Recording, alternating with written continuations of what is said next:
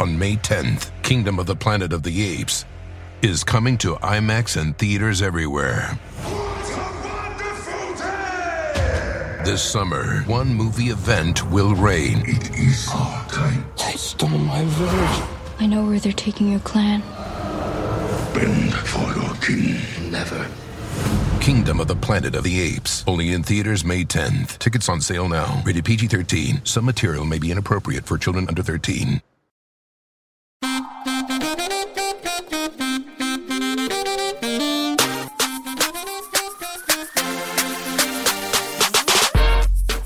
And we're back with an all new Keep It. I'm Ira.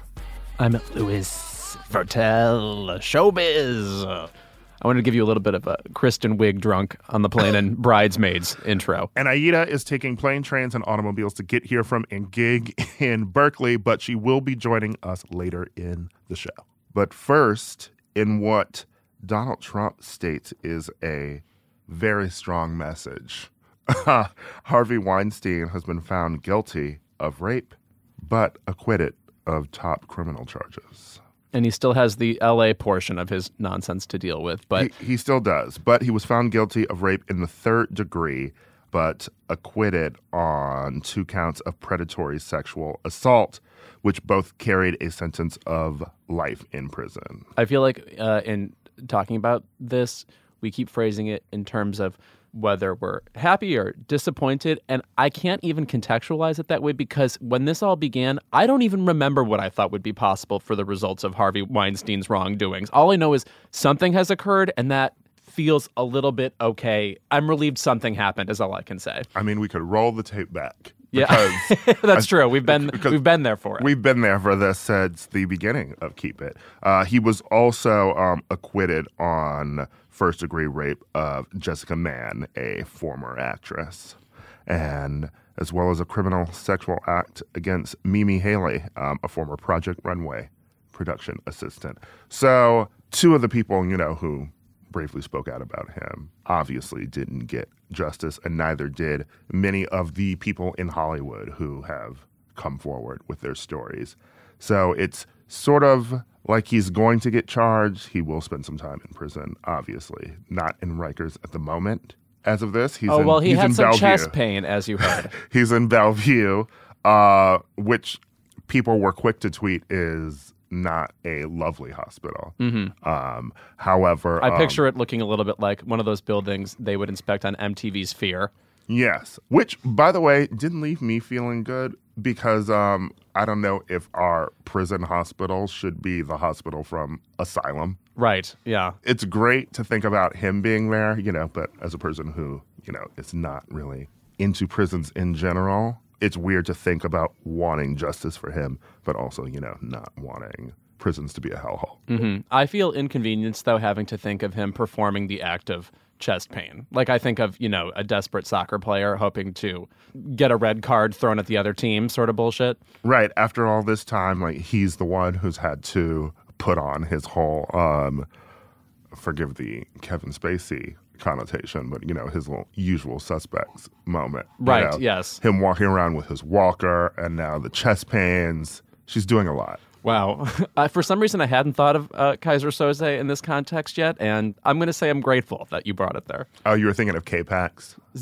Always, yes. Yes. Beyond the sea, yeah. Beyond the pale, more like. Well, I'm sure there will be plenty more for us to talk about as um, Harvey's tap dance continues. Uh, yes, with or without the walker, right? with or without the walker. Uh, but in this episode, we have some very exciting news. it is. sh- Uh, I'm shocked for us, frankly. I mean, I think you know how my knives are, Louis. You you keep them out, and the authorities have said please, and yet they remain. And we have managed to wrangle Rian Johnson to come to keep it What a fool that he would come and sit with us and indulge us, and yet what a wonderful time. and listen to my many, many knives puns. Right. No, they don't count as puns because there's not really a play on the word knife or any wit at play. Okay, You just well- simply add the word out to the word knife. What actually Rian already did for us in the f- title of his film. You know, I'm holding my knives, so Okay. maybe maybe I decide whether or not they're puns. Okay, holding, that's a verb. You're you're like in the world of wordplay. Okay. And we will also be joined by Nithya Raman, who is running for city council in LA's 4th district. She has taken about four minutes to become one of my favorite people, constantly inspirational. Rad to keep investigating what she will do for Los Angeles. Four minutes, Madonna? That's right, to save the world, or at least this district, damn it. Well, I'm wearing a Janet shirt, so I don't know how I feel about that. You ever just think about the video for four minutes? Isn't she in a supermarket on a conveyor belt at one point? I'm, I am baffled by her decisions sometimes. And it- Justin Timberlake's in it. Yeah, Another right. decision. Another decision. it was the 2000s. We were all enamored of, you know, white tap dancing men in denim jackets. Let it go. Yeah. Well, speaking of white men in jackets, uh, that was a bad transition. But we're also going to talk about Love is Blind. Were those two things supposed to be related? Men in jackets. They wear jackets when they propose to the women that they've never seen. How about we get you into a groundlings class so we can start putting these sentences together into things that make sense to me? How Have about that? you taken groundlings? I, you know what? I have an honorary degree from groundlings. Do you? Yeah. Mm-hmm. They just let me come in and teach whenever. Okay. Well, I have an MFA from Tisch. Ugh, not, uh, truly the most depressing sentence I've ever heard, but it's fine. All right. Uh, when we're back, we'll talk about Love is Blind.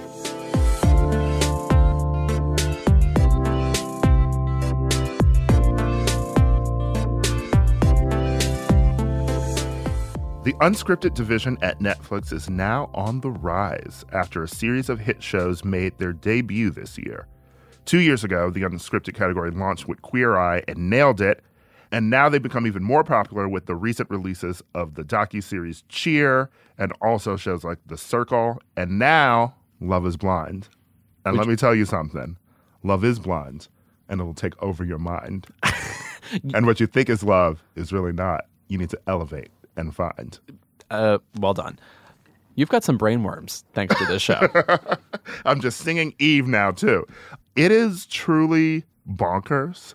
I feel like we have slowly been talking about Netflix reality shows more, um, which makes sense. You know, they've been debuting more. I've also been watching like Next in Fashion. which, I love. It's great. I think that is a really good show. And I think it has more interesting fashion than Project Runway at the moment. I mean, I'm trying to think about what it was like watching Project Runway when we were younger. Yeah. And maybe it's just because I'm older now and we're actually into fashion and can like look for things and shop for them online. But I don't know. I feel like I'm seeing more things and I'm like, I would wear that. I feel like maybe in the early days of Project Runway, I mean, there was still more novelty to a show like that because it was pre Pinterest. I just feel like we're living in a universe now where there's no such thing as old fashioned anymore. So, like, mm-hmm. it's harder to be innovative in a way. Whereas if I was watching Project Runway then, you might have actually been introducing me to a new silhouette or a new style or whatever, which is mm-hmm. just rarer now. Yeah, I just feel like more so like what the designers are wearing themselves. Like, I want those clothes, what mm-hmm. they're actually making.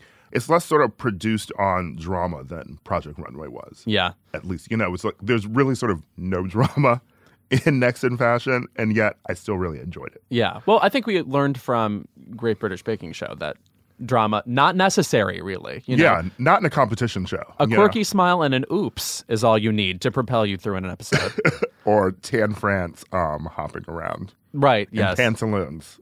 He, he's a good TV personality. He he really is like understated to me on Queer Eye. It's it's nice that he can break out. He's really morphed into the best Yeah. of them, I feel like. I feel like he secretly has the most fans though. That's Yeah. sort of my guess. Yeah, I, I would say J- so I. I would say JVN, but he is, I guess, more polarizing. Yeah, So, you know, because people are like, "What's that?" right. yeah, I mean, we talked about that before. Everyone always being sort of like, "JVN's too much," you know, or like, uh, he's probably too politically um, polarizing too, right, Because right, he talks about politics a lot on social media, and I feel like Tan just smiles. Right. No, he's a, a, a delight. Yeah. Yeah, smiles and wears lovely Permanently clothes. aloft hair. His hair is like the, the, the greatest souffle on on TV. But back to Love is Blind. If I can explain this show Please. to you, it is a show where men and women are separated and uh, they go into these pods and have blind dates with one another. They can only hear voices. And then after a series of dates, a man can propose to one of the women.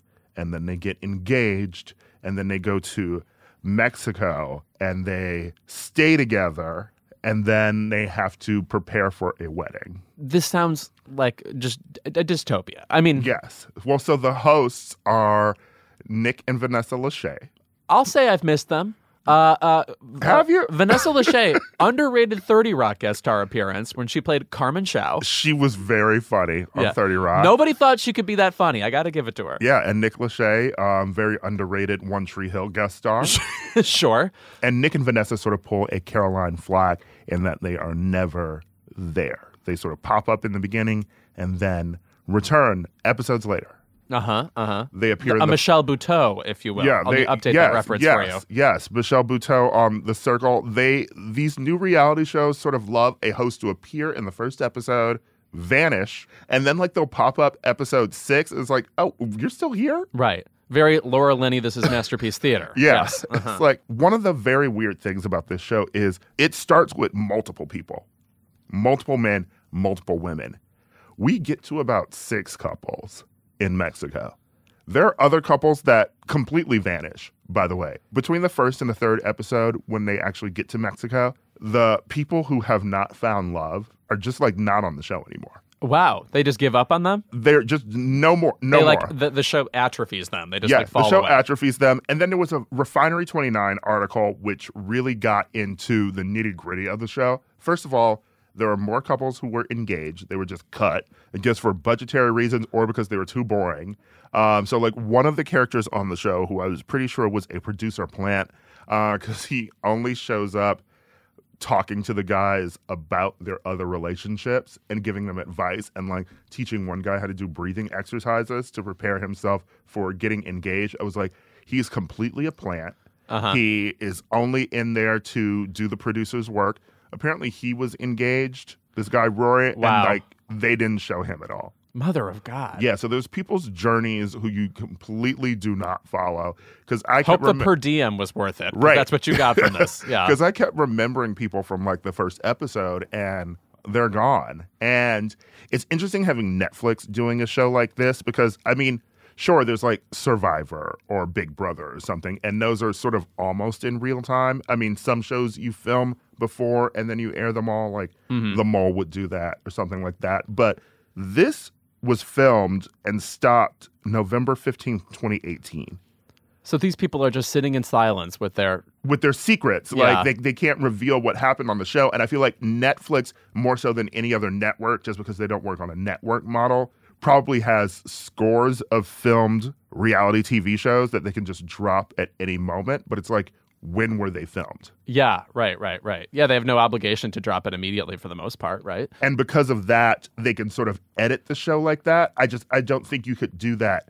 for other reality shows because like people would be like, especially if it's airing week to week, people would be like, "Hey, where did this woman go?" Yeah. I think what a lot of these Netflix shows have in common is when I read the log line for them, I am annoyed or I've seen some version of it before because it's pretty hard to have like a brand new reality TV idea. But the nature of Netflix is you just slap it on and you don't turn it off. There's something about reality TV in general where with episodic TV, just keeping track of actual characters or storylines or like even laughing, I don't know, I find is exhausting compared to the experience of putting shows like this on and just falling into them for hours and hours at a time. Like we talked about the show The Circle before. I can't even say I liked that show, but I definitely watched five in a row. And that is something I don't do with episodic narrative scripted television. I find that for me too daunting. What was interesting is sort of the Netflix model. It's very telling to me that they are diving into reality television because you know that's what television did before Right. before Netflix and I think Netflix has sort of reached a point where you know we see a lot of narrative like dramas sort of being canceled right mm-hmm. just because I can't really imagine that much sitting down and watching multiple seasons of multiple episodes. I mean, you I've even gotten past the point of like being able to fully binge a new drama in a day. like I feel like we used to. Like when Daredevil or Orange is the New Black dropped, like you do that because it was fresh. But now there's so much content. Like it took me two weeks to finish You season Yeah. two. I'm disappointed know? in you. Yeah. Um, but I feel like sitcoms are still that sort of thing that you can put on because it's like a new story each episode, you know? And Right. I was recently rewatching some episodes of Buffy and like that at least was had a procedural element so you could watch it in multiple episodes and just sort of come back and it feels like you're getting something fresh. And I feel like reality TV does that a little just because it's new challenges each week and there's still new characters and something being introduced. And I feel like reality is working as a show that is highly bingeable in a way that we're sort of realizing that long running narrative dramas in a way when you're like in season five and you're trying to follow what the fuck is happening on like a 13 reasons why can't really accomplish. Right. Uh, question for you. What season of reality TV do you think has led us to our current landscape the most? I was wondering if you have the same answer I do. If you feel like there was a particular. Uh, I'll, I'll, I'll open it up to just show in general, but to me, there's one season of TV that has precipitated everything that came after it. Everything? No, okay, not everything. There is some classy reality TV still out there, but I'm thinking of the not that. I don't know. I mean, I'd go with sort of like a Real Housewives moment, probably season two of Real Housewives of Beverly Hills, uh, which I think has led us to our dark landscape. Okay. Just because that's the season where a woman, Taylor, was sort of being abused by her husband and then he killed himself Right. it all unfolded on TV in a very weird way um, that we sort of didn't know what it was about, and then we sort of found out what it's about. And it's a thing that people meme. Like you've seen the like, but now we've said it GIF before, or like even the the yelling at the cat meme, and like all of that stems from that really dark period. And I think we're just sort of in a period where we are mining terror and trauma in people's lives, and it is able to regurgitate into content. I you actually I think have a better answer than what I was going to say because because that's sort of the second wave of what I was talking about. I was going to say the real world Las Vegas. Mm. That to me everything I've watched since that season. This is the era of Trishelle. Yes. The the name Trishelle. I mean like should already electrify you. when I say it, it syllabically, it it should sting a little bit. Yeah. But to me, that was the first season of the Real World where they just completely did away with the idea of this is a social experiment at all, and Mm-hmm. Yeah. now it's just debauchery that we plucked a few storylines out of, basically. Well, yeah, I mean, they used to have jobs on the real world Yes. for people who don't remember that. Um, they used to sort of have to interact with each other and be like, oh, find out what happens when people stop being polite and start getting real. That was the tagline. Right. You know, and the real world Vegas was just like, here's some hot people in Oh, a right, and hotel in that's Vegas. just it. They were blatantly just hot. Yes. That too. Yeah. Yeah, they used to have unattractive people on reality TV. Yes. just, just so you know. Um, Because there was always a little bit of an actual documentary vibe yeah, before that. You this know? was just these are models. They're just in a hotel in Vegas and they're here to fuck. Right. And Trishelle did have a threesome in a hot tub. She had a pregnancy scare. Right. She really did it all that year. And obviously there were there were seasons of TV before it, like Temptation Island predates that and stuff. But I mostly felt like those were failed versions of what Yeah. then be, kind of caught on Like culturally even with the Joe real world Millionaire, those yeah. things seemed like anomalies. Yeah. Uh, but Love is Blind is truly is going there. You know, it has sort of that Temptation Island feel, only because uh, this is a show that has a cast member on it who used to be on another reality show, which is a thing that we don't get that often. Ooh. Um, so Unless of, you're talking about what CBS does now, where they put people on Big Brother and then they go on to win the Amazing Race. No, I remember like there was that one woman who was on like Paradise Hotel and Temptation Island, like things like that, where you realize people are, are trying to be like career reality TV contestants and not in the sense that like it's part of continuity like CBS does. Yeah. Uh, this guy Carlton proposed to a woman named Diamond on the show, Diamond Jack, by the way, uh, who I love, and he revealed that he was bisexual to her, but he also waited to reveal it after he'd already proposed to her, uh, and they had gone to Cancun, which was sort of fishy because I was like, "Oh, you got a trip out of it." because you could have told her beforehand and sort of seen where the chips would fall. And it makes sense when you find out that he was Cynthia Bailey's assistant on The Real Housewives of Atlanta Oh in my season God. five. He's been primed. And got into a shouting match with Kenya Moore on the show. Jesus. So slyly a veteran of the genre. Yeah, a veteran of the genre, you know? And um, there's just so many unhinged people on this show. And it's sort of like. Doesn't it the- find you? Doesn't it catch you by surprise that that can still happen? That there are people who can act, my favorite word, guilelessly on shows like this. Um, I don't know because I feel like it happens on The Bachelor every season. you you I don't right watch. about that. I don't watch The Bachelor, but every time I see friends clips of The Bachelor, I'm always like, these people are still being bonkers I just- ABC I every just, season. I just saw a clip of uh, Peter Weber, the current Bachelor. His mom, he he goes and visits with his parents, and she is sobbing. I'm talking like hard, uncomfortable sobs. yeah, saying, uh, "Bring her home to us." It is so crazy. It is so and just and the camera could not be closer to her face. It really it really blows my mind. Like, you know, theoretically. 10 years ago this all peaked and we all became super ironic and we can't you know be, be ourselves on camera anymore but no people still find a way even though there's no person alive who hasn't watched 25 reality shows at this point right. And there's this woman, Jessica, uh, the show, who's become truly one of the uh, worst people I've ever seen on television. Uh, she is constantly chugging wine. She's an older woman, which means like she's in her 30s, but she picks a guy who's in his mid 20s. And part of it is I'm very confused about like this whole process of finding love Aida's on jumping in. TV. Hello, Aida. Hi, hi, hi. I know you're talking shit about Jessica, and I'm here, and I am ready. I am ready. Jessica. Does she pick Aida the heard to talk one? about Jessica and she ran in. I apparated. yes. Uh, she is with this guy who's in his 20s, Mark. And sort of the whole process is they are not sleeping together, they're getting to know each other. But the other couples who've gotten engaged are sort of sleeping together, getting to know each other, etc. And Jessica is going through it. oh god And, and, and what can only be described as just true derangement. I'm on episode two, so I'm not as far as that. But it's good to know that they end up fucking or not fucking at some point. Yeah, yeah. The shows go for broke now. okay Wow. yeah Yeah. Uh, we were just talking about reality television in general and, you know, how it is sort of shifting now that it's on Netflix. Yeah. Yeah. Uh, I mean, what's been your experience with reality TV? Well, you know, I came up in the Flavor of Love, um, Mm-hmm. Yes. Rock of Love, Those Real were Chance shows Love, that felt like that too. Yes, Tila by the way. Tequila. Yeah. Those are the ones that I I, I can't believe there's a time I looked forward to that Tila Tequila show every week. I truly loved her. was so into it. The aesthetics of like the old MTV VH1 shows, I'm still here for. the bubble fonts and One everything. hundred percent. Yeah. One hundred percent.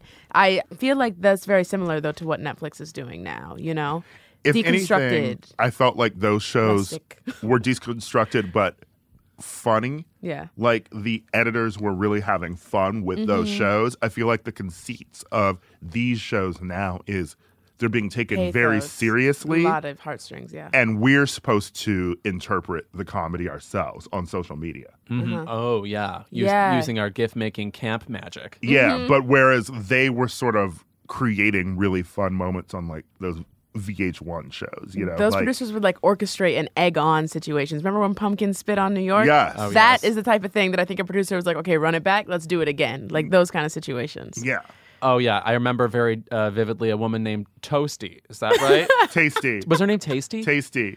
I had a friend in college. I was watching it, and he walked in on me watching it. He goes, "Is this one of those shows where the dumbest people on earth claim to be master manipulators?" I'm like, "You are correct. Yeah, yeah, yeah. That is still the genre we're in. That still is what reality TV is. You know, people you avoid at the bowling alley are now like it, ruining people's lives. You know, systematically. Uh, and what's interesting is how much it's taking off on Netflix, right? And I feel like, are we due for another reality glut like we had in the 2000s where Netflix is only reality shows? Hmm. Well, again, I, I do think it's the easiest genre to watch continuously. I feel that way. Yeah. It's it's sort of like watching a movie on a plane. You can come in and out of it inconsequentially. You know. Yeah. Also, I like this wave of kind of dystopian Black Mirror real like reality shows. So I'm I'm down for this. I'm a fan of this. It's not like the classic bachelorette dating style or even the old VH1 shows. You're preferring it gets darker. Yes, I want it to get dark. They have to kill for love in the next season. That's what I want. The Hunt with Betty Gilpin, but a reality show. Yeah. Yes. Yeah, I mean Netflix is supposed to be revealing its top ten shows on your feed at some point, you know, and I feel like. What's it going to be like when the top 10 shows are just reality shows? It's I won't feel- like it. It's going to feel like the late 2000s on network TV. Yeah. Ooh. where we thought we had escaped that much reality TV, and it was like, oh, streaming content. Now people can watch what they want to watch, but now it's people want to watch reality TV. It's back. It does feel like it goes all the way back to what? The movie network. yeah. Feel free to rewatch, guys. And if you don't rewatch it, Louis will talk about it every week. Don't worry. yeah. All right. When we're back, Rian Johnson and my knives. Oh my god.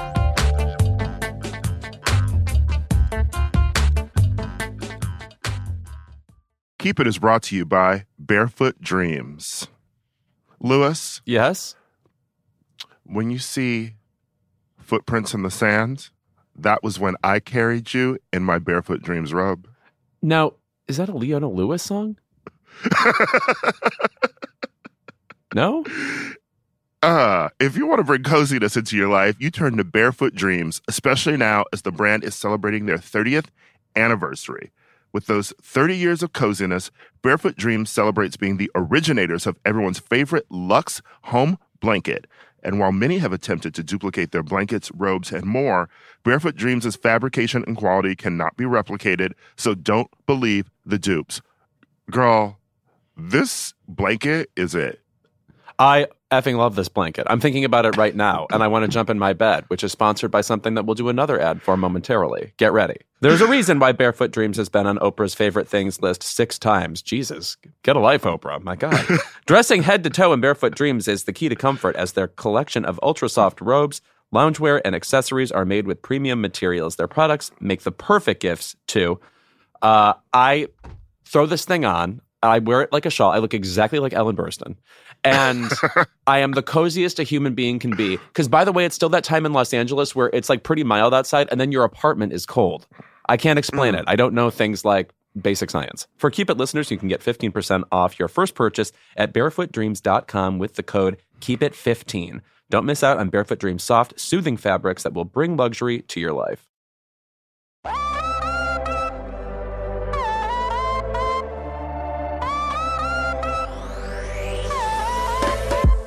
We are really excited to have Rian Johnson here on Keep It. No one else's knives are out. Mine are. Oh my god. Can I have my honorary knives out at least? I, I will give you a butter knife. Okay. Better than nothing. I'll Louis? give Louis a sport. I have a whole scimitar. I would be more generous, but it's not my show. Sorry, guys. Sorry, guys. Let's talk about this movie that I feel like I've been obsessed with first before we talk about anything else. Were you surprised that this was so like celebrated online and basically like not even just me, like people uh. making memes about it. I mean, uh, the de- the the Democratic debate was this week Yeah. and like everyone is tweeting Elizabeth Warren's knives are out. Uh, yeah, man, you're always. I mean, it's it's. uh, And by the way, it's been it was it's just, just been really really sweet the support that you've had for the movie. Um, Oh, online. it's thank been you. really really really nice. Um, yeah, it's uh, and I'm happy to be here. And I, I said that when I sat down, but I don't think we were recording, so I'll say it while we're recording. I'm so happy to talk to you guys. Uh, yeah, man, shocked. You're always surprised. You know, you do anything, and you're always you're kind of have your head down doing it, and you're always surprised when people, you know, when you get a good response from it. I, I will say, like when we were editing the movie, we took it out and like tested it, and we took it. We didn't want to do it in LA, kind of because of the political stuff in it. We wanted to mm-hmm. get outside of Los Angeles to just make sure that that wasn't going to you have people just leaving the theater in droves or something. And so we took it, we did a screening in Orange County and we did two screenings like outside of Dallas. Okay. And the crowd really responded well to and that was when I started to kind of relax a little bit. It was like, oh, okay, yeah, people are having a good time watching this movie. So, um, but still, it's, it's, I mean, it's been so cool to see. Yeah. I don't think know. what's surprising to me about it is that so I, I'm like like you. I grew up obsessed with who whodunits, but I, and I know that that's something I am obsessed with. But I had kind of lost a sense of how much the general public cared about whodunits because Yeah. it now feels like this niche interest almost. Like, Yeah. like you bring up a movie like Murder by Death, and it's like, well, uh, like I can talk to you about Eileen Brennan, but like I don't know if my neighbors can. so, Yeah, um, how how much hope do you have to have for a movie like that? Like, how, how much could you gauge the po- the potential interest in a movie like that? It's exactly what you're describing. Is because I'm a whodunit junkie, and I I watch all of them. I watch everything that comes out. I'm like scraping the, you know, I'm not a drug user, so I'm gonna use the wrong terms. I'm scraping the resin from. Is that what you tell me to do? You're like, was it? I don't know, but uh, I'm I'm. Uh, but yeah, I, I I am so into it, and I feel like there's always been this kind of like undercurrent where there, it's a genre where that just has a lot of love, even if it's not something that's like right there on the surface of culture. You talk to people and you mention whodunits, and you just see this warm look come into a lot of people's eyes. But yeah, it's it was a little bit of just kind of me feeling like I feel like people would really respond to a really fun one of these if we did it. Um, and it's kind of rolling the dice a little bit. You never quite know, but I, I knew for myself I wanted to see it, and I, ultimately that's the only thing you can do is kind of figure out what do you want to see, and then hope there's people like you out there. You know. Yeah, I feel like a large part of what's so entertaining about it is we've all seen those movies, you know, but I really enjoy the fact that part of the way through the movie you sort of figure out what's happened, you know, and then it's a different story, you know, Yeah. watching uh, someone get away with it. Yeah. And uh, I think that that was sort of the twist that you sort of need Yeah. to make it current to keep people from getting ahead of it. Yeah, and it, it also, I mean, ultimately for me, as much as I love whodunits, I also feel like, especially in the context of a movie, who did it is kind of the least interesting part of it. Like, I think when you sit, like, people think about like sitting down to write a whodunit, getting hung up on what's a clever twist. That's actually a trap thinking about it that way because you're you end up coming up with ridiculous clever It's stuff. It's an orangutan. Mm-hmm. Yeah, it was. A, it was. A, he killed him with a piece of frozen something. Yeah, with a popsicle. The first thing you have to remember is these movies are still movies, and so you got to think dramatically, and you have to think in terms of what's actually going to be satisfying at the end. That's why the movie doesn't end with the revelation of who did it. It ends with the completion of Marta's arc with the family and everything. Yeah. You know, so mm-hmm. tipping the hat and revealing to the audience early on, that was a way of telling them this doesn't matter so much. We're on this other journey with this character, and let's let's let's go along with that. Did Yeah. you did you know that going in? Did you did you have the deliberate want to make a genre bending movie, or did it just end up being that way as you sat down Well, to write? It's funny for me. I don't even think of it like as, as genre bending. I mean, you go back to like Agatha Christie's books. You know, I mean, she was trying everything, and she did stuff even with very early books, like with the Murder of Roger Ackroyd. She did a twist that was so meta that people actually called foul. There was like you know the equivalent of people yelling at her on Twitter back then, basically. You know, because um, she would try anything, man. So and that's my kind of whole approach to genre is the way to actually get back to the roots of a genre and to really actually honor it is by cutting yourself loose because that's what they were doing back then. You know it's not by just copying what they did it's by really being inventive with it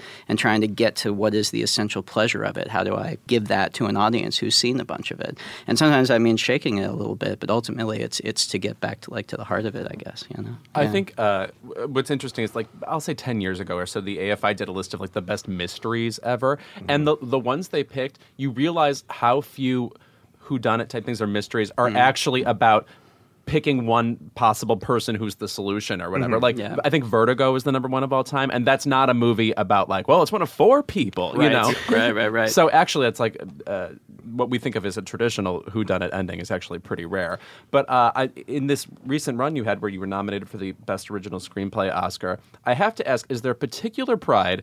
In being a movie that was nominated for original screenplay and not picture, because these are what I think Ira and I have discussed this before. Some of our favorites, like Nightcrawler, mm-hmm. 20th Century Women, No Ex kidding. Machina. I love you know, that. it's so it's like this. it- It's it's these movies that are I think do really well with audiences and are gripping. And you want to read them on the page, and then for some reason they don't get picture. I, I can't explain it. I'll take it. I'll take that company, man. I'll be Yeah. that company. I mean, it's fun. I mean, for me, it was like such a good year for movies and such a good year for original movies. Now, this is going to sound like the cliche thing that everyone says with, in this situation, but it's actually true. Just like looking at the other names on that list and just like being in that company, I was just like, oh my god, that was insane. The other really fun thing is. Um, you know when you're when you're doing i mean it is kind of like a tour that you're on when you're when you're on kind of this campaign or whatever you want to call it, um, including like events, including uh, other award shows leading up to the Oscars. And so it's kind of like you're in a band, you're touring with a band with these other writers and these other filmmakers. And that was actually like the most enjoyable thing about this whole process is just getting to know like director Bong and getting to hang out with Noah and Greta and Scott Silver and like all these other writers, like just in Taika that's like the actual pleasure of it, just actually getting to spend time with those folks. And it does feel like this weird Mm-hmm. other uh, reality that you're all in. You're in this bubble for a few months together, and you end up really bonding. It's it's actually really cool. Do you have a kinship with any of those other yeah. writers? Yeah, I've known Noah for for. I mean, you know, we haven't been like close friends, but I've known him for years. I met him at Sundance because my first movie, Brick, was there when Squid and the Whale was there, and we like Oh. met each other then. Really, over the past year, through this whole process, we've we've been kind of seeing each other a, a weirdly large amount on the tour. And he's such a lovely dude. He and greta are both are both great. So um, and karina knows greta um, i think she was friends with her back in new york actually years ago. Karina Longworth, um, your wife, who hosts the amazing podcast You Must Remember This about like Hollywood history, and you love movies and genre. So it's just like, what do you watch at home and what do you talk about? Yeah, what, what So you must have seen everything. yeah, no, there's so much to see. We're uh, no, I mean the Criterion Channel. I don't know if you guys got that. It's just like heaven for us, and that's Oh, what we sure. do. Yeah. So it's what we do. We just go surfing there. I'll just hand her the remote. But also, she, you know, for her work, she has to do a lot of research, and you just you kind of assume that every movie in the world is available somewhere streaming. It's really, really not. So she does. It a, is not. She has a lot of deep diving where she like orders weird DVDs or. You know, the last resort is always checking YouTube, but that's only if it's not available anywhere. If you can buy it anywhere, you do. But I um, had to watch like Written on the Wind and Magnificent Obsession on YouTube. Because Really? They're just like not on There- any sort of streaming There are weird things that slip through the cracks like that. Yeah, that you would think, how really this isn't available, and and it's actually not. Yeah. when I try and think like what is a Rian Johnson film, and it's like we already know what the next one will be because we know that a Knives Out two is coming. But like you think about like noir with Brick, you know, and then you think like some sci-fi film, Looper. I mean, and like Brothers Bloom, like a con film, you know. So it's like, what do you think about when you're sitting down to make a new movie? Do you think like genre first, or does like Yeah. an idea pop into your head and then you're like, I think it fits into this genre? Yeah, for me, there's kind of like two elements of it. There's kind of like the movie movie element, which is like a genre or something story wise or something that I'm like, oh, it'd be fun to play like in this sandbox. For me, the, the real key is always like there's got to be something that I'm going through, something that I'm thinking about that really matters to me, something I can get angry about, basically. And when the genre locks, like kind of key and lock with that thing and i realize the genre can be used in a very organic way to explore this thing. That's when i'm i'm off to the races. Is there any genre that like you're still craving, like writing Uh, a story in, and like one that you're like, I'm, I could never write a movie in this genre? well i would i've, I've actually been t- so nathan who's my cousin who's been my composer um, for like everything but star wars and we've been making movies together since we were 10 years old. We keep talking about like writing an original musical which would, is like a genre i love so much and it would be so much fun to do. I mean it's such an expansive genre it's a matter of like figuring out what it would be and narrowing Right. it down and then the genre, I don't. It's funny. I never. I think it's maybe because I grew up religious in this religious household. But I, ne- I mean, not like you know, uh, you know, not like puritanical or something. We're like Orange County Christians, basically. but but I grew up personally really r- religious. I'm not anymore. But um, because of that, I didn't watch horror movies, and I never got into horror movies, and they just never got into my DNA. And I have really dear friends who are great horror directors and I really admire what they do. I don't know if I, you know, I don't know if I have that like in me. I know. mean, thinking of Knives Out, I feel like the one horror genre that would probably really work well for you is probably like a slasher film. That's the one I can't do. Oh, I don't know. it's that is the one with yeah? the that is yeah. the one with like particularly with like a scream. Yeah, you know, like yeah. that is like the one where you end up at the end like trying to figure out from all the suspects who is the Sc- murderer. Yeah, Scream is kind of a whodunit, right? Yeah. They pull off the mask, It little Scooby, is. Yeah. Scooby Doo sort of. Yeah, yeah, yeah. and I guess that yeah, sort yeah. of revitalized Yeah. the slasher genre in a whodunit. You know what? I mean, the, the thing is, with even with Knives Out, you can see it. Closest thing is like the character Fran's death, and Mm-hmm. it is like the only like real murder in it. But everything else, I'm a softie. Like I can't. yeah, I can't- it's not like people are getting stabbed and killed left and right, and it, it's very you know. And so, and I don't know. Yeah, there's something about something about the killing. I don't know. Specifically in a slasher movie and the way it's. I don't know. That's that's the yeah. A slasher movie specifically is actually the one genre I never really. I uh, really trust you with connected any genre though, because I, I have to say, in sitting here talking to you, it's just I'm like an obsessive trivia person in general, Yeah. and it's rare that I look at somebody and be like.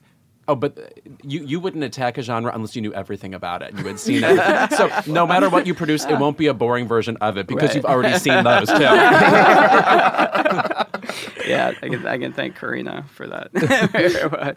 I remember the first time when I saw the the billboard for Knives Out, and I Uh-huh. just seeing this amazing cast and seeing Toni Collette and Daniel Craig and Uh-huh. Stanfield, and thinking, what could this movie possibly be? like, what on earth am I going to win? Ingredients, it's like seeing a chef toss Yeah. like you know Yeah. a, a ham and a carrot and an apple and like a And some fruit out. juice. Yeah, yeah. so my question for you, just uh, you being the director, is how do you rein in these personalities or Mm-hmm. amplify them? How do you make sure that these people are seen in like the ways that you want them to be seen? And how does that go? You mean just in terms of like in the story, making sure Yeah, in the everyone has their place, right? Yeah, I mean that was a lot of work, but it mostly happens in the writing, where you try and as best you can. Um, you know, it, it was essential to every every character, and it felt like a real character. We weren't making like a, a parody of murder mysteries, but at the same time, they're very elevated characters, and so they're very strong types, and so that helps differentiate them. And then it's just when you're writing, diagramming it out and making sure that without slowing the story down, you're giving everybody their moment and everybody has their thing to do.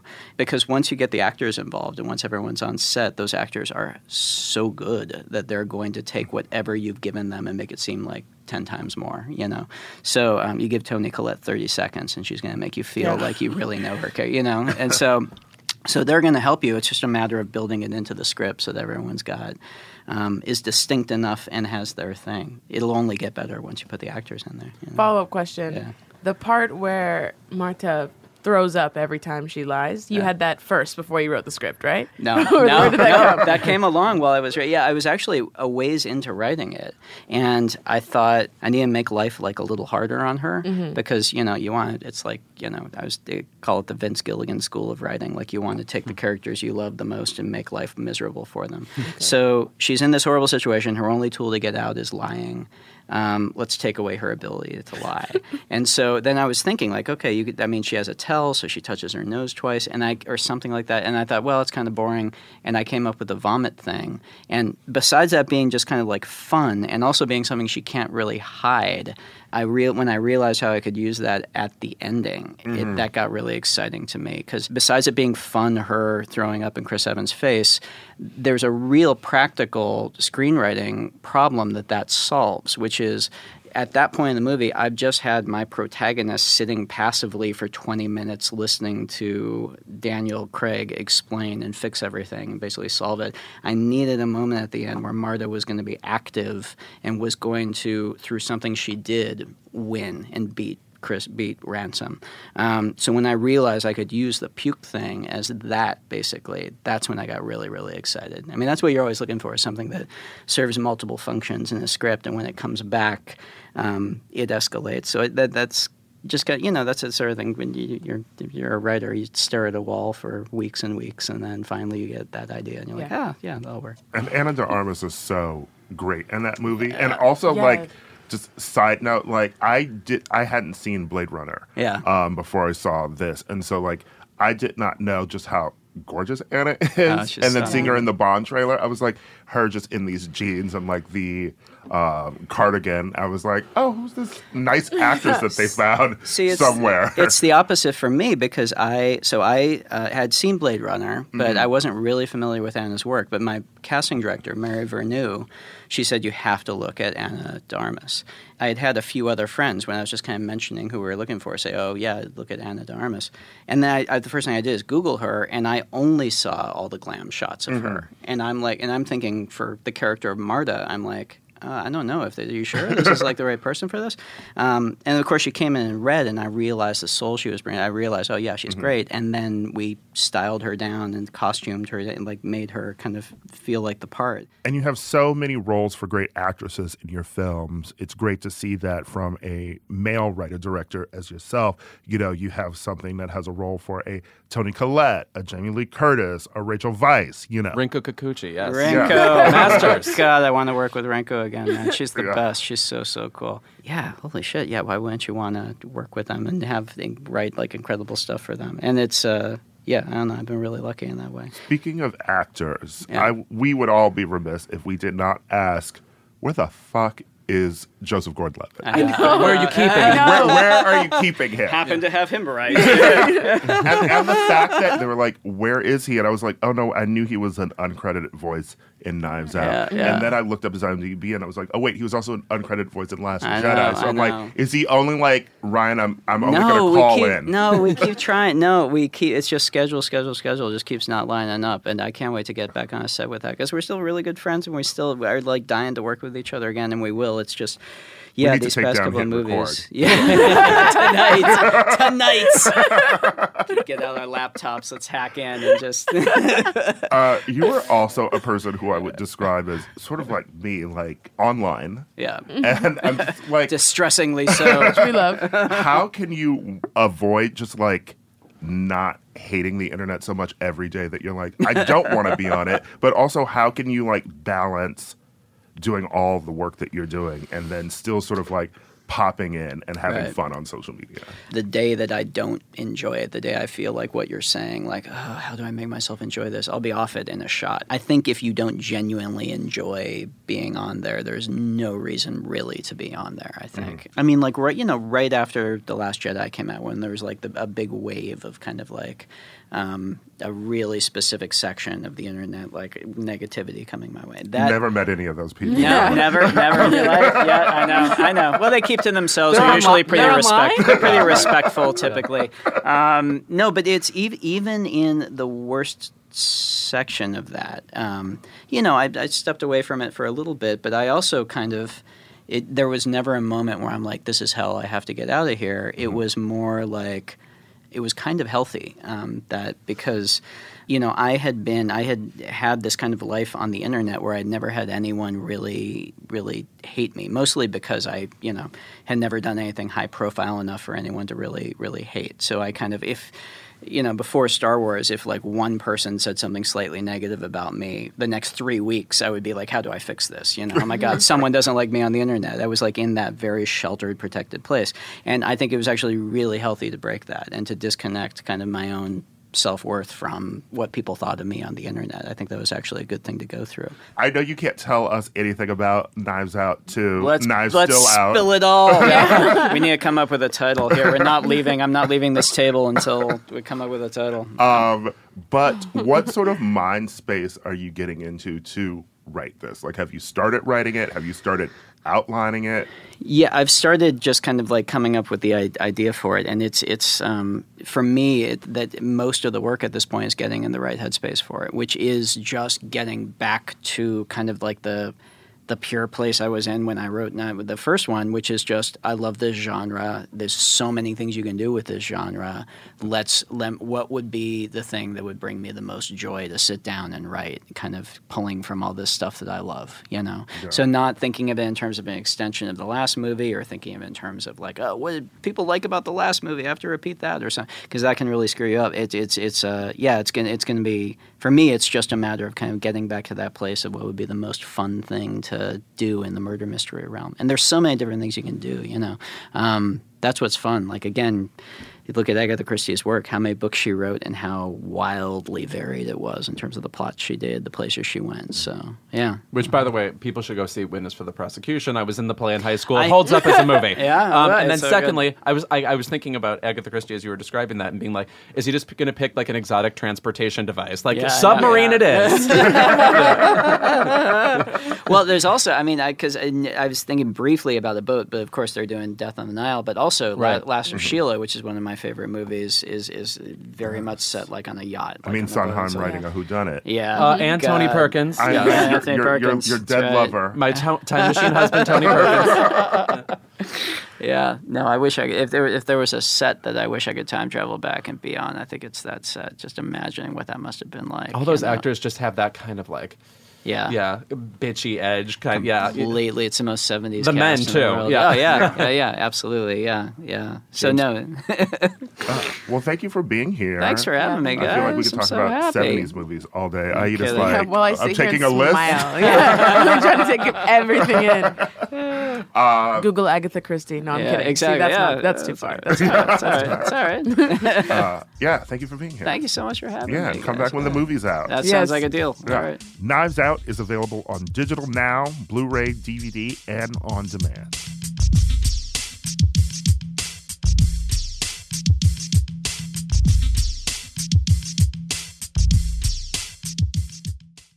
On this episode of Plant Killers, we'll explore one nation's most notorious fruit and vegetable killer, bad dirt. What makes bad dirt so bad? The answer? The ingredients. But fear not, true crime enthusiasts. This story has a happy ending. New Miracle-Gro organic raised bed and garden soil. It's made with quality organic ingredients from upcycled green waste like compost and aged bark. Unlike the other guys who can't say the same. Looks like Bad Dirt's murdering days are over. Thanks to Miracle Grow. Join us next time on Plant Killers.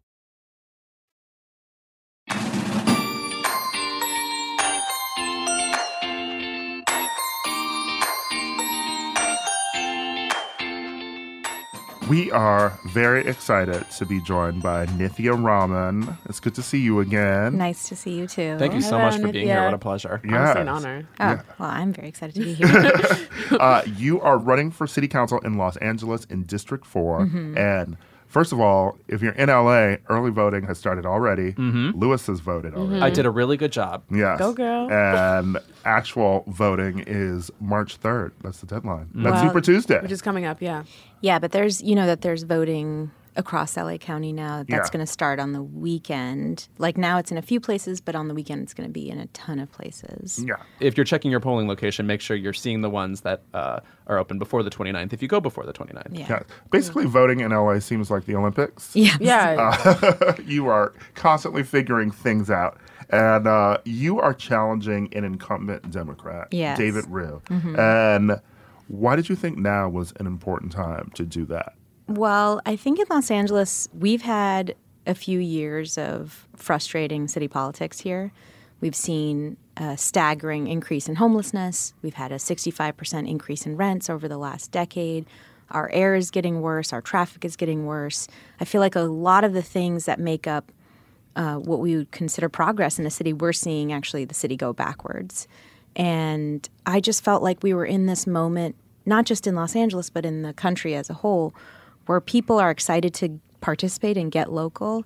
And this was an opportunity to say, you know, we can challenge what has been happening over the last few years. We don't have to accept kind of the status quo anymore. We don't have to accept that in Los Angeles. And so I decided to run. I never thought I would run for mm-hmm. office, but I think this moment is really exciting in LA. Can you tell us a bit about what you were doing before you decided to run for office? You were working for Time's Up. Yeah, so right before this, I was working for Time's Up, which is the the organization that grew out of Me Too activism, um, and I was running the work in the entertainment industry. So we were doing a lot of work around making workplaces in the entertainment industry safer for all workers, but particularly for women workers, um, and trying to push for gender equity.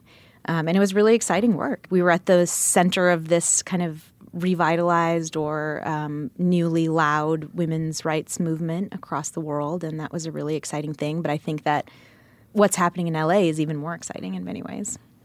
One thing I love about you is, uh, i- if, if you'll forgive me, I don't know who, who your uh, candidate is. You remind me of Elizabeth Warren and how you take one-on-one interactions with real people and then immediately implement it into something that everybody can understand about LA.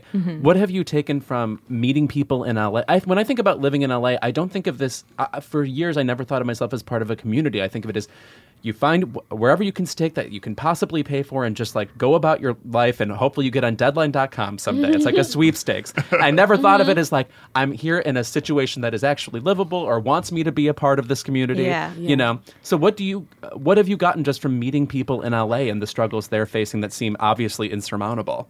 I want to talk about this idea of community for a moment that you talked about because I do think that LA has a reputation for not having any sense of community.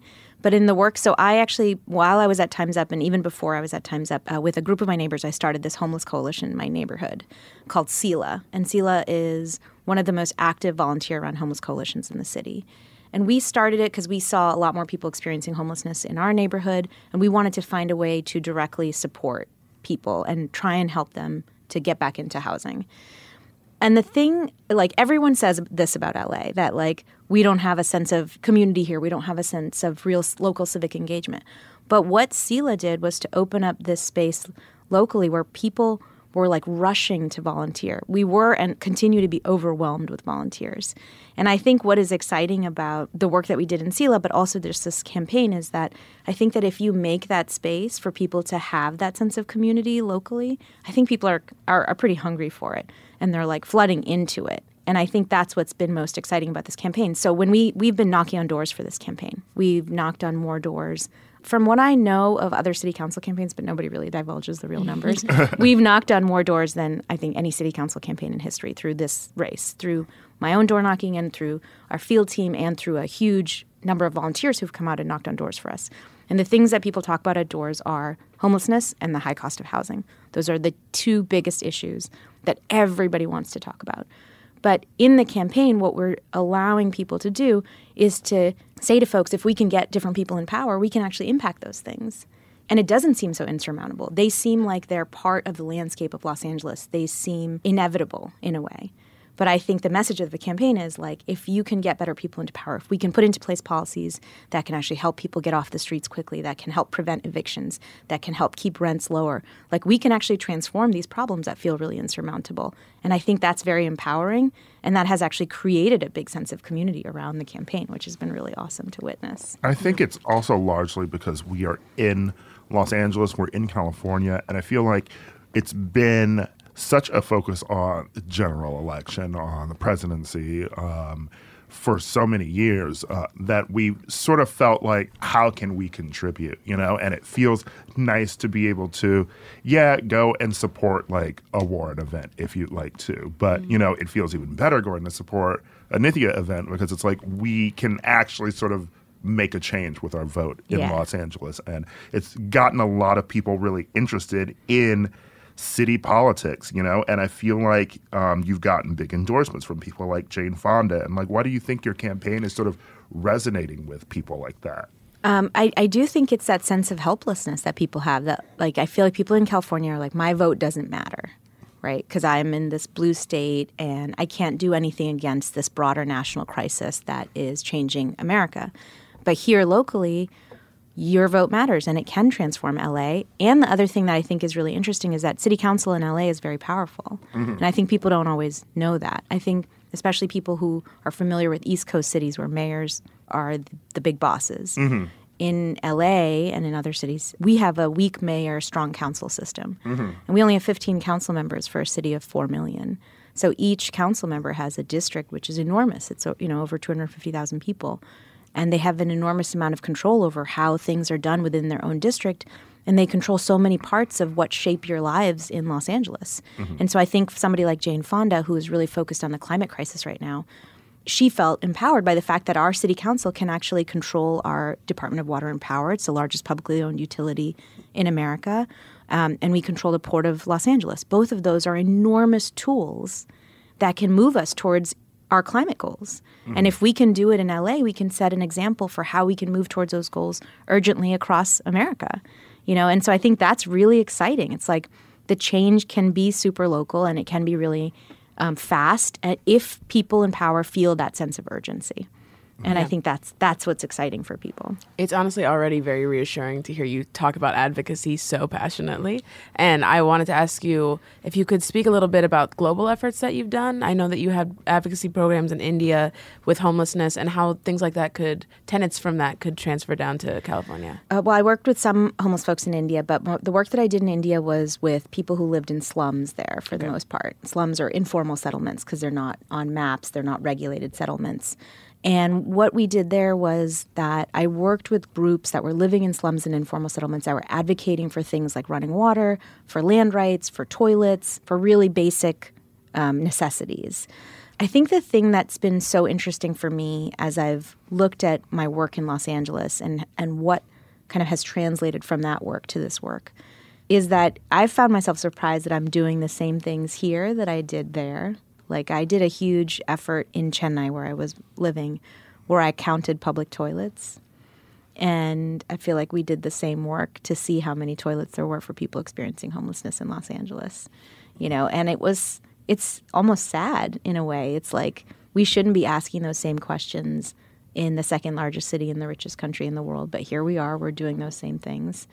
But I do think that a lot of the tools that we used there, which was trying to get communities organized, trying to use community generated data or community generated research to push for change, that's some of the same things that we were also doing in the work around homelessness in Los Angeles. That's weirdly something you never think about. You know, I when I'm back home in Milwaukee, um, I notice that we, you know, have sort of more of an abundance of public restrooms than are here in Los Angeles, and it's just something I feel like you think about when maybe you're out somewhere and you're like you need to use a restroom, but for us, it's very easy to pop into a restaurant or a store and you know and you don't think about the fact that many other people would be turned away at the door for walking in I think uh, something that fascinates me about the race you're in now is like your district is so wide ranging. I mean, Yes. Silver Lake all the way to Sherman Oaks, which are two totally different experiences of living. Mhm. What's it like unifying all of those people? What specific challenges do you have? Well, it's a question mark whether I will have unified all those people. that will be answered on March 3rd. um,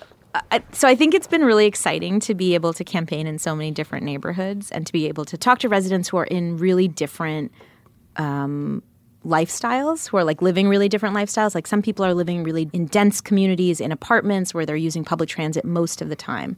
And some people are living in communities that look like the suburb that I grew up in. The challenge ahead of us in this district is to try and articulate a vision for the future that can make everybody feel positive about change. And I think the thing that unites everybody is that they're frustrated with some of the bigger challenges that LA is facing. Like I think everybody sees our growing homelessness crisis. Everybody sees the fact that prices are getting out of control in LA. Um, everybody sees that our air and traffic are getting so much worse.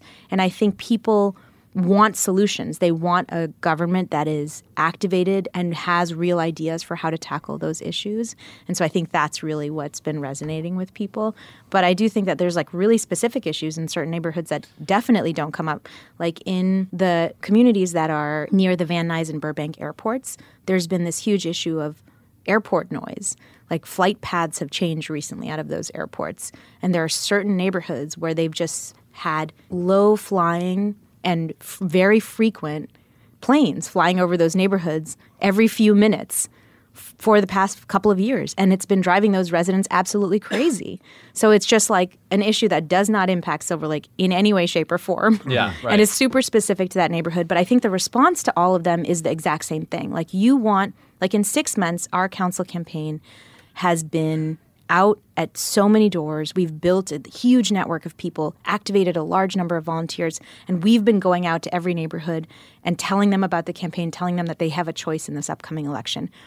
And I think all of the people that I've spoken to recognize and see the work that we're putting into this campaign. And I think they want someone who will be proactive when they're in office, too. Someone who doesn't wait for complaints to come to them, but actually goes out to neighborhoods and talks to them. So in some ways, that like responsiveness that our campaign has had, that resonates with people no matter what their problem is, because ultimately what you want is a representative who's like working their butts off to solve the issues that you're facing. I f- feel like I can comfortably say that we're the hardest working campaign.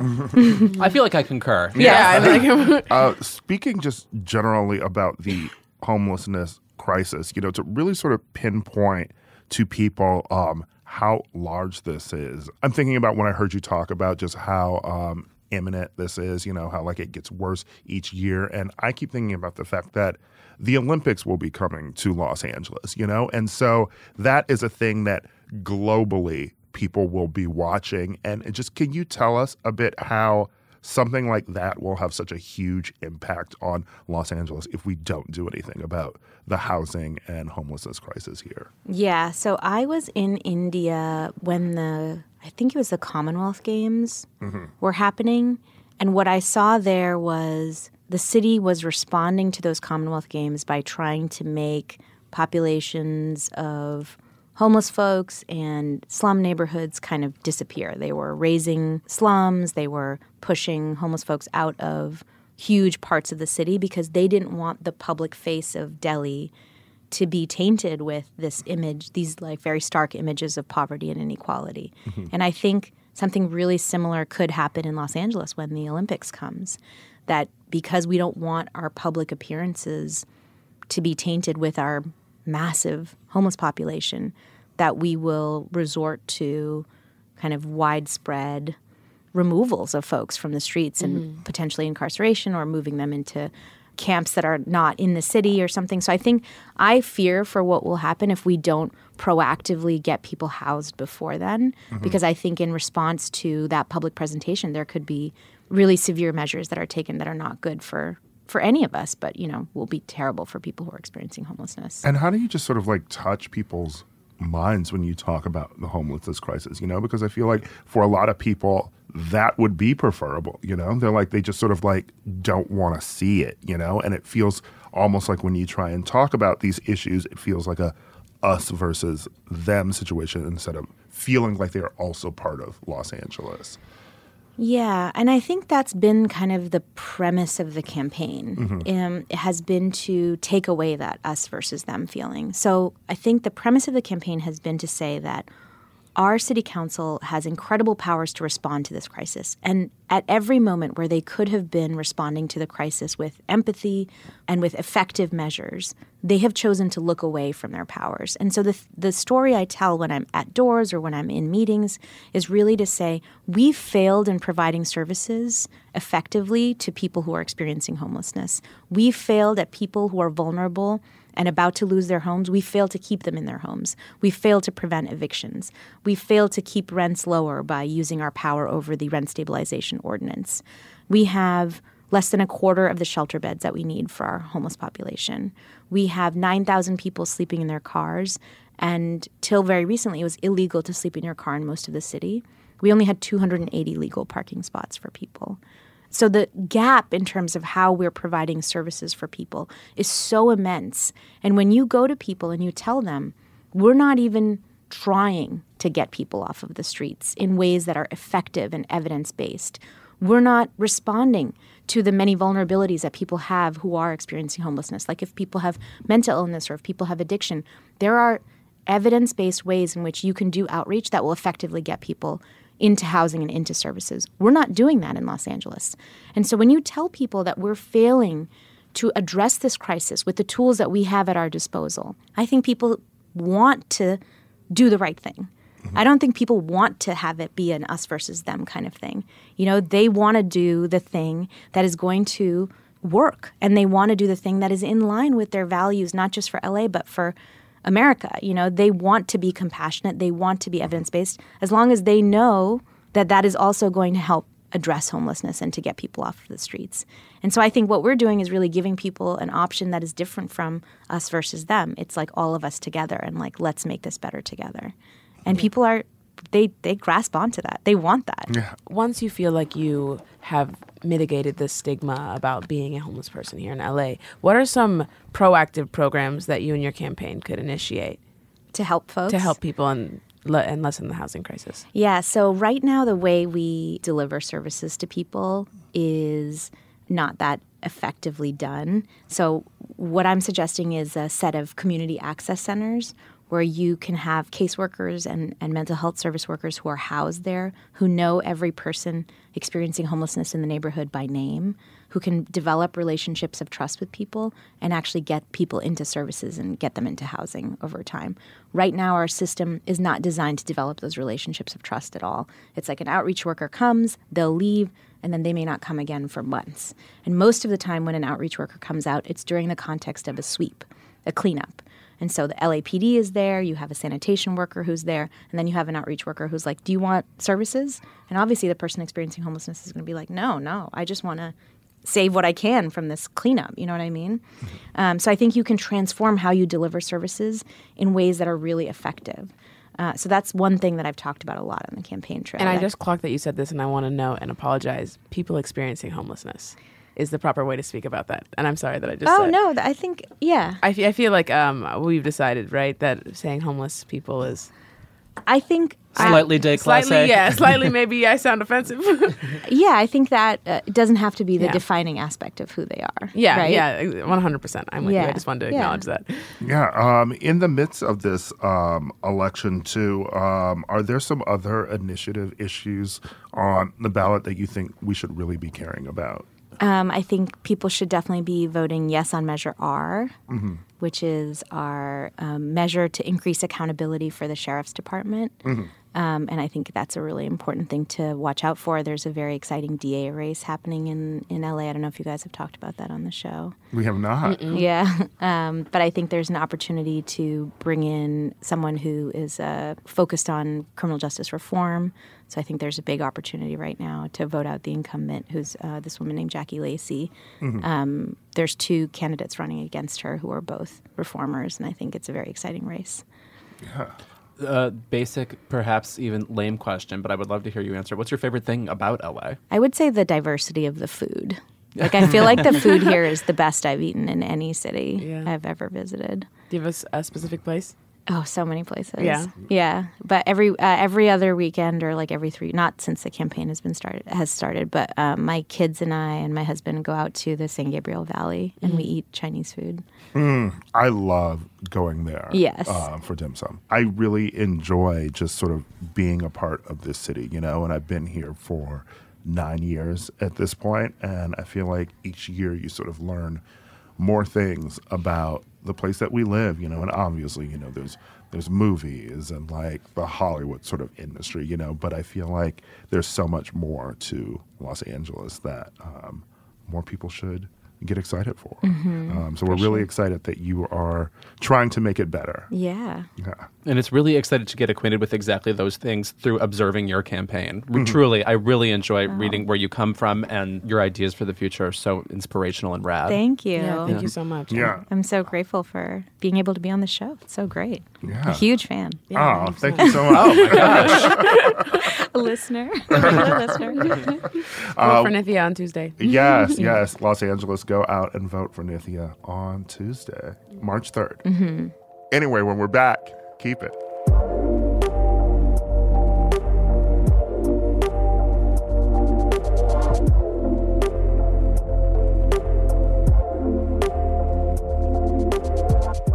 And we're back with our favorite segment of the episode. As usual, it's Keep It. My keep it this week goes to Lena Waithe's character design in the new Pixar movie Onward that's coming out in March. You guys probably know Lena Waithe from Master of None and creating Queen and Slim and posing like a light skinned nigga in every single red carpet that she's ever been to. But in this movie, she voices a character that is a cyclops lesbian police officer, just a purple, a purple thing. Got it. I got it. The exciting thing about this, though, is she is the first openly gay character in a movie. I mean, there's been like closeted gay characters. Like I, Spinelli was gay for sure in Recess. That's 100. Uh, Eeyore, Eeyore was probably gay. Oh, interesting. Definitely. I, always kind of thought maybe Tigger was. Ooh, is that why he was jumping A around? the time? Yeah, yeah, yeah. Yeah, he's too jaunty. like that's def- that's a The gay thing. heterosexual community is rarely sprawling. You know what I mean? Mm-hmm. I think Uncle Remus in Songs of the South was just Oh, dicking goodness. down everybody. Moving right along. Gross. Okay. So if you've looked at this character, which and I saw they took the photo of the character and then they put it next to Lena Waithe wearing a purple suit, which is the most disrespectful thing ever because this character is hideous. This character is so ugly and like for years we've been begging for representation and I was like not like this. Like this is not the way that I wanted it. I wanted like Tessa Thompson, maybe like her wand is a strap on or something like that, you know. It can still be magical and cute and maybe that's not for the A kids. strap on wand. You were hoping for a Disney collaboration with Vivid Entertainment. yes, yeah. Pornhub and Disney and Pixar can get together and make something. But yeah, that's just and that's coming out in March, and we'll have to see and hear Lena Waithe doing what Lena Waithe does. And yeah, so that's my keep it. Just change the character. It's too late, but change the character. What's interesting to me is I could see why Lena would want to do this. I mean, it's very exciting, obviously, to have the first openly gay Disney character, but I don't know. Yes, the the fact that it's a Cyclops unicorn, it sort of feels like Princess and the Frog, right? You know, when Tiana was just a frog the entire movie. Uh, and this idea that we can get kids to care about diversity through, I don't know, aliens monster, and yeah. like unicorns and things instead of actually writing some real diversity into their films. Also, they made her purple. She's a whole black person and she's a purple character. And you just made Queen and Slim and now you're playing a cop. It's just a funny it's just a funny funny world that Lena's existing in right now. What is Onward about?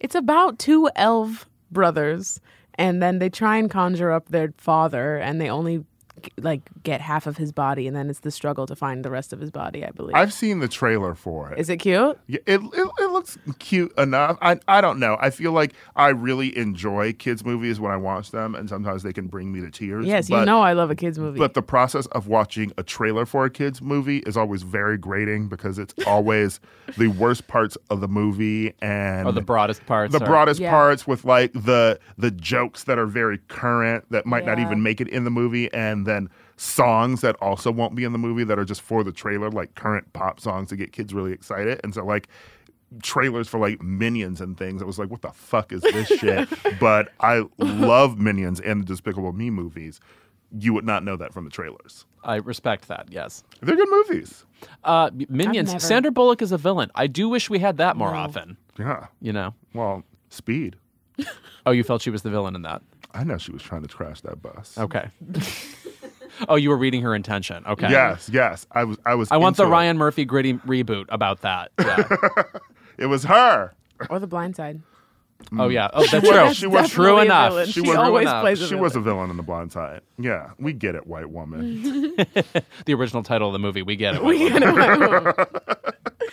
Louis, what is your keep it this week? I apologize that I have to bring this up, but it was so baffling, as is often the case with Trump quotes. But keep it to Trump's, I'll call it comments about the Academy Awards, in which he brought up the, the wonderful movie Parasite winning Best Picture and tried to articulate something along the lines of, can you believe this won? It's a foreign movie. Like he tried to coalesce that into a point and came up with nothing.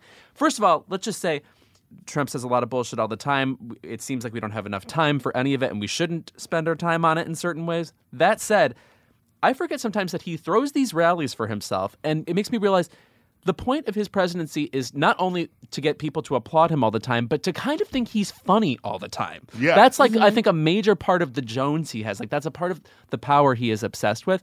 And this like ersatzy stand up he is doing that is like free of punchlines, free of uh, uh, of endings of jokes. You know, it's it's lots of ellipses in between groups of words is Good what he of- what he delivers. Good use of Ersatz. ersatz. Yeah. Oh, thanks, thanks. I'm proud. Yeah, I learned that word from the Lemony Snicket books as a kid. You are um, just the most brilliant person I know. so he complains about Parasite winning Best Picture, and then he says, and this is as close to a transcript as we can get. Sorry if it doesn't make sense. Let's get Gone with the Wind. Can we get Gone with the Wind back, please? Sunset Boulevard. So many great movies. The winner is from South Korea. I thought it was Best Foreign Film, right? Best Foreign Movie. No. Did this ever happen before? He speaks in crossword puzzle clues. Yeah. That's how he talks. or like ransom notes. First yeah. of all, First can of all- we get Gone with the Wind back? Yeah, It's not gone anywhere. It's very famous. But here's my question. He said that to that crowd, hoping for, I guess, like a wild response. Do you think, one, people watch Gone with the Wind anymore? No, One, I no. don't think people watch it. I think that we've sort of bygone the era. Maybe like our parents or like aunts and something would be like, oh, they loved Gone with the Wind as a kid, and maybe they have rewatched it. But I don't think anyone's like sitting down and being like, I need to watch this movie where Rhett Butler is basically raping Scarlett O'Hara into submission. Or, yeah, Scarlett's slapping Prissy or whatever. But it's such a weird movie to bring up in a band people together because it's a movie about a brat from the South who basically is seeking her virtue and doesn't get it. Well, I what don't- you forget is that Gone with the Wind is largely just this bastion for, you know, the South will rise again. You know, it's it's the easiest movie besides Birth of a Nation to bring up to rally racists together because people protested Gone with the Wind since its inception, and I think that movie is just sort of um an easy dog whistle of here's a movie about white people in the South that people don't like because it's racist, and if we bring up Gone with the Wind, ooh, it's dangerous. Correct. Which is just very interesting to me because the movie, while it has problems we've discussed uh, before in this podcast, it's about a brat from the South. Yeah. I mean, it's just a. It's interesting what he thinks people think it is, and I have no guess as to what he actually thinks is in that movie. Secondly, he brings up Sunset Boulevard. First of all, great choice. Love it. John Lovett loves the mention of that I love movie. Sunset Boulevard. Um, but in the case of this, talking about Best Picture, not to be the Oscars brat, this did not win Best Picture. It certainly did It, not. it lost to All About Eve. It is, in fact, barely an Oscar-winning movie. It won a screenplay Oscar, but like Best Actress didn't go to uh, Gloria Swanson. It went to uh, Judy Holliday in Born Yesterday that year, one of the great comic performances. So it's just stream of conscious coming up with movies that seem old is the the train of thought here.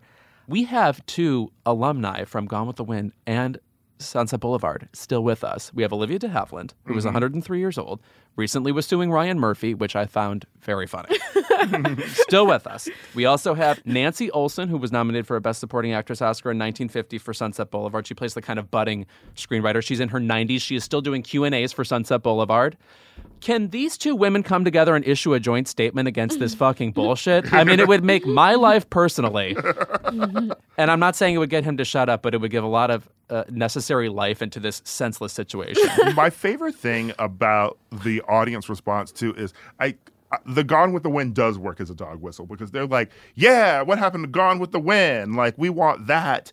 Oddly enough, I don't think any of them would celebrate about like Green Book, right? I Even though that's Yeah. supposed to be a movie that placates white people. Uh, as soon as he mentions Sunset Boulevard, like the cheering sort of Right, they're- dim is like, why are you bringing up this faggot shit? Uh, Sunset Boulevard, we're not talking about that. also, you think Gloria Swanson would have been a fan of you, sweetie? Yeah. Not a chance, bitch. Well, he also in the speech sort of uh, makes fun of Brad Pitt because Brad Pitt said some mean things about him in his Oscar speech. It's like I constantly forget that Trump prior to running for president was obsessed with celebrities and constantly tweeted about them. You remember his obsession with Kristen Stewart? Yes. Just like constantly talking about how she was cheating on Rob Pattinson and like he could do better than her. Ri- Like pathetic, gossipy comments about celebrities. Yeah, Yes. and like Celebrity Apprentice was all about him hanging out with celebrities and having bragging he knew celebrities. Yes, and, and, yeah. having like that monster Mike Bloomberg on a show. uh, there was a recent clip of like him, Bloomberg, Don Jr., Ivanka. Uh, the new Mount Rushmore, right? yeah, there. it's like all of them, Omarosa, like all of them in one scene on The Celebrity Apprentice while people were like selling water on the street or something. It's truly insane thinking about that show and its existence and the fact that I watched it every week. Um, Did he think he can get people to like really rile some hate towards Brad Pitt? By the way, I think he's a pretty benign celebrity altogether. Right. And I feel like the thing is that stuff is never coming from him being actually mad at Brad Pitt. It's just him feeling like he used to be a celebrity, you know? Mm-hmm. And I think he's still like sad that he's not one and that now they all hate him.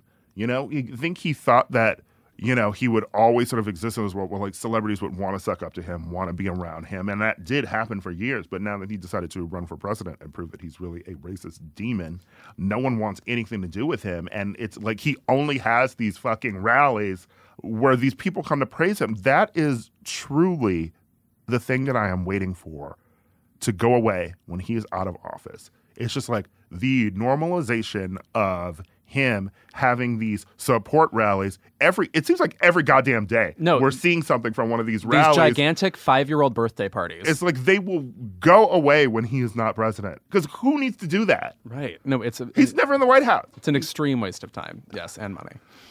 Speaking of wastes of money, my keep it this week is to Mike Bloomberg, Oh, you don't say. Yeah, fair enough. uh, who's who's still running for president. I noticed. even though um, he was murdered by Elizabeth Warren. last That's week. true. Oh my yeah. God. Uh, I guess his ghost wants revenge. Michael Bloomberg. Michael Bloomberg hitting the debate stage this week. Yeah, she all but threw a javelin into him.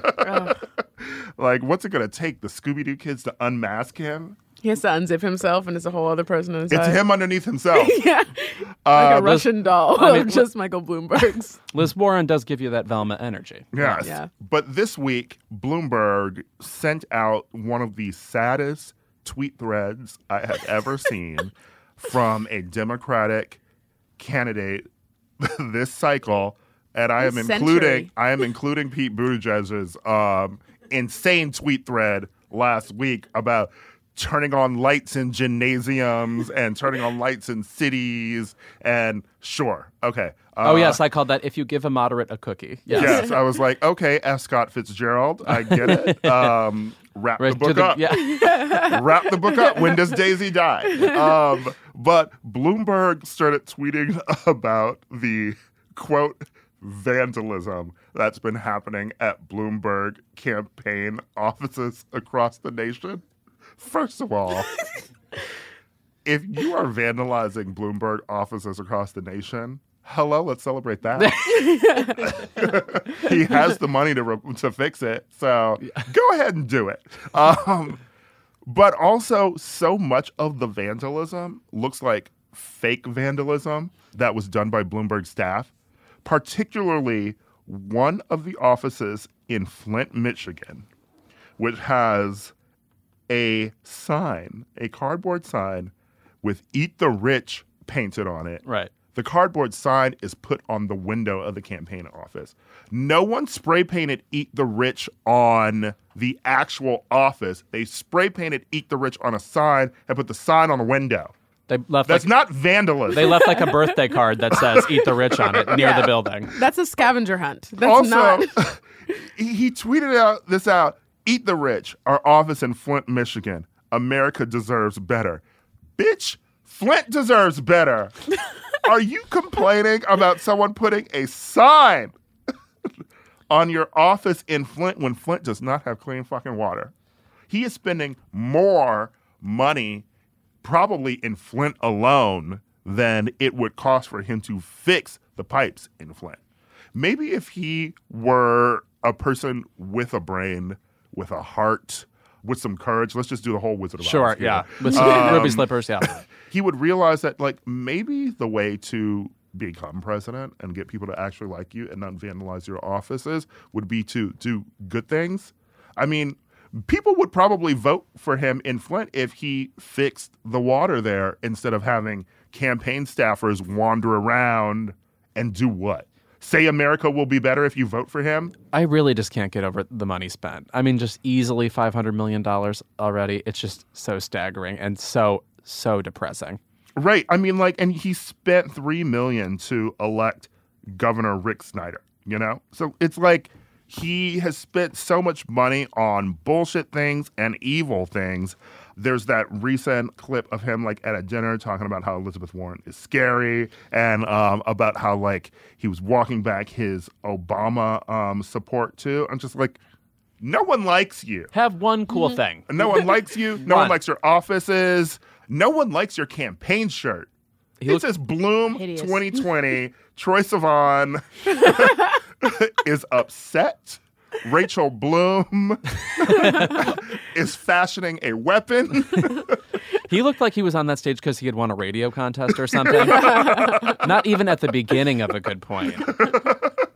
I just had never seen anything like that. I, I mean, like, I don't like tuning into the debates as if there's some sort of pay per view event where I'm like waving my arms in the air like I'm watching a bullfight or something. But how could you not when that loser was so out of touch and she was so ready at every turn? Like, imagine wanting to challenge Elizabeth Warren or Bernie Sanders it's, and being him. It's so crazy how he thinks he can compete and how he thinks he can talk over them.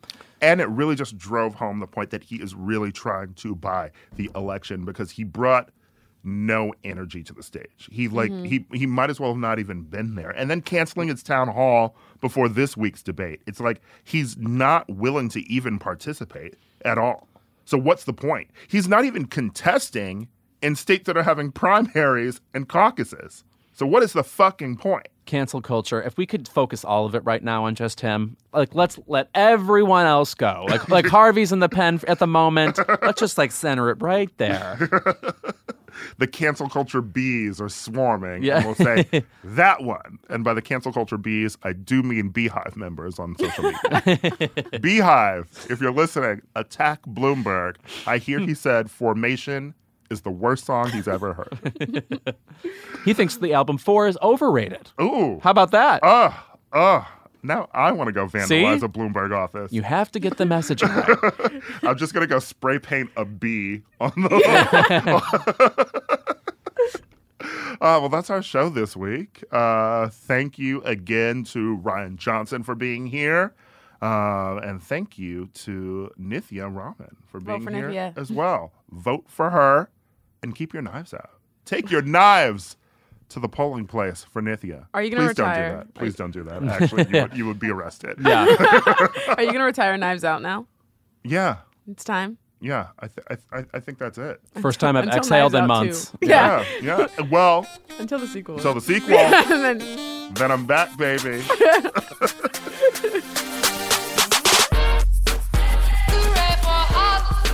Keep It is a product of Crooked Media. Caroline Reston is our producer. It's Caroline, like the princess, the one you don't care about. Our editor is Bill Lance, and Kyle Seglin is our sound engineer. Thanks to our digital team, Elijah Cohn and Nadine Melkonian, for filming and editing our video content every week. They say plants like music. Yeah, no, like really, they, they respond to the vibrations of it, which means that this playlist you're listening to, the plants are too. You know what else plants like? Organic soil from Miracle-Gro. It's made with all the best stuff like wood fiber and compost. Plus, it's OMRI certified organic, which officially means it's made with superior ingredients. And when you give your plants the stuff that makes them happy, they won't judge you on your iffy playlist. Hear that, plants? So go ahead and give them Miracle-Gro.